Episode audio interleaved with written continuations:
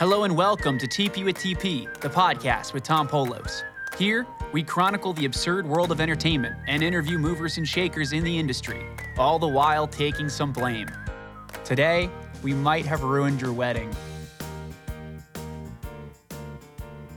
Some people have asked, how did you become the spokesman for a company? Who picked you to become the face of a brand? What makes your personality right for these gigs? Well, I'm friendly and conversational to begin with, but if I'm being honest, a lot of it is me benefiting from market research and audience testing.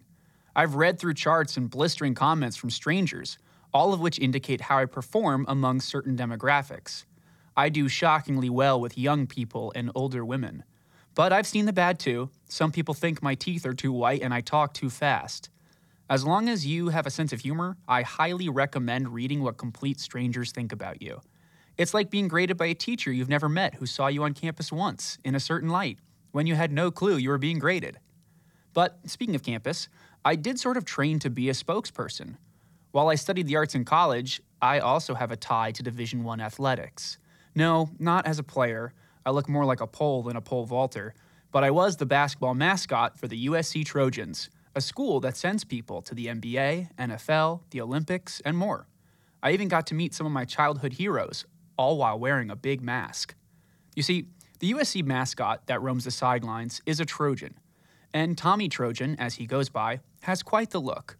Being the mascot for basketball means your human head goes inside another larger fake head.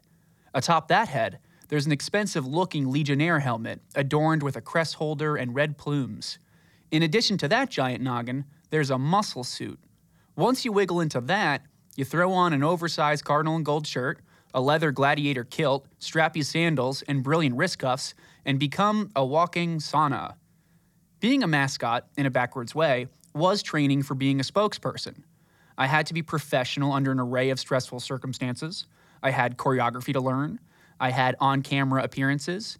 You presented the two finger fight on salute to all you encountered.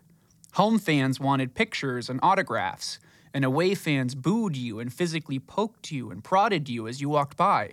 All of this was done in a heavy suit and while lacking any peripheral vision which the giant fake head had stolen from you. The other perks were great too. You get to know cool alumni, interact with generous donors, the USC Song Girls, and travel with the team.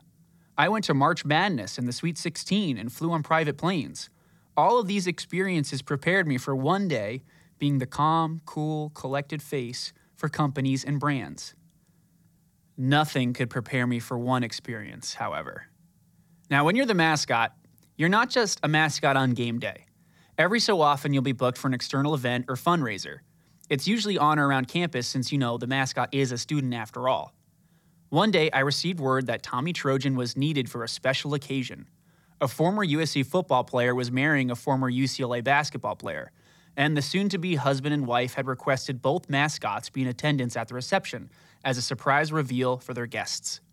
The UCLA and USC bands were to play their university fight songs, and Josie Bruin would come out, and Tommy Trojan would enter, and the mascots would present the newlyweds with a sewn together jersey where both schools would be represented as the couple formed a new marital bond. Beyond the selfish concern of, I have no car, it's Los Angeles, how do I get there? I was game to help. I mean, what an honor. Someone's wedding, a day they've planned for years and will remember for the rest of their lives. People spend small fortunes and sleepless nights making that day perfect. And if they want Tommy Trojan to be a part of it, fantastic. Arrangements were made. I was prepared. I knew when and where I was supposed to be. I practiced the jersey handoff. The two finger fight on salute was readied for the fans.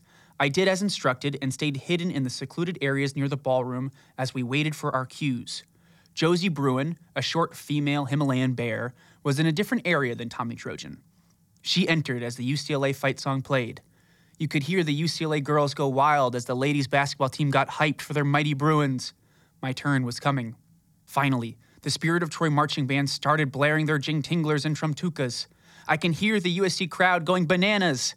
I enter, throwing up the fight on two fingered salute as the song Fight On plays. It's glorious. The groom is enormous. He was a football player after all. On my way to him, his friends, also massive football players, stop me and dap me up, slap me high fives. As I approach the groom with his custom jersey, he's patting his pecs and bending his knees, clearly inviting a chest bump. This was not in the script, but this is his wedding, and he's ready. He pats his pecs again and again, wooing, throws his two finger salute up. He's leaning and posturing and saying, Let's go, let's go. He jumps, I jump.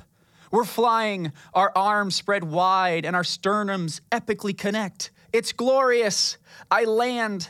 The room is spinning. What a moment. The crowd is screaming. But wait, not good screams, not moments of joy. What? What's happened? It turns out that while midair, chest bumping, our long and strong fingers had poked the bride right in her eye.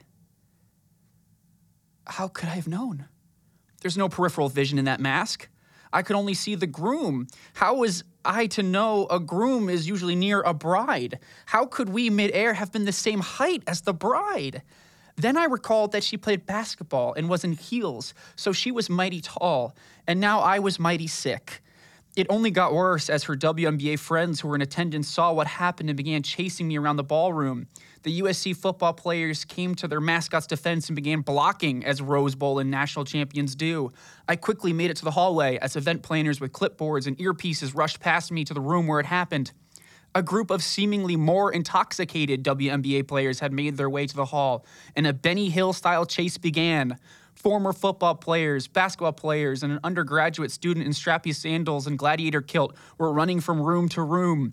I even stopped at one point to try to reason with these Amazons, but with my mask on, you couldn't hear me speak. Me simply trying to gesture that I was sorry looked more like I was mocking these Wonder Women with fake tears. It was only getting worse. I finally made it back to the area where I had been secluded and took off my mask. I got back in my street clothes and had my gear in a large but innocuous black duffel bag. A flurry of pastel colored dresses then asked me if I had seen a Trojan walking by. I said I hadn't, which was technically true because it was me and I hadn't seen me walking by. The only thing wiser than being smart is playing dumb. And that's the truest advice one can give you in Hollywood. As a spokesperson, you have to be positive and spirited while remaining calm, cool, and collected. You have to be ready for anything. You have to know the audience inside and out. And you have to be ready to know nothing. Even when your prized demographic of young people and older women turn on you at a wedding. In short, your life is your market research. That's a wrap for this week's TP with TP. See you at the after party.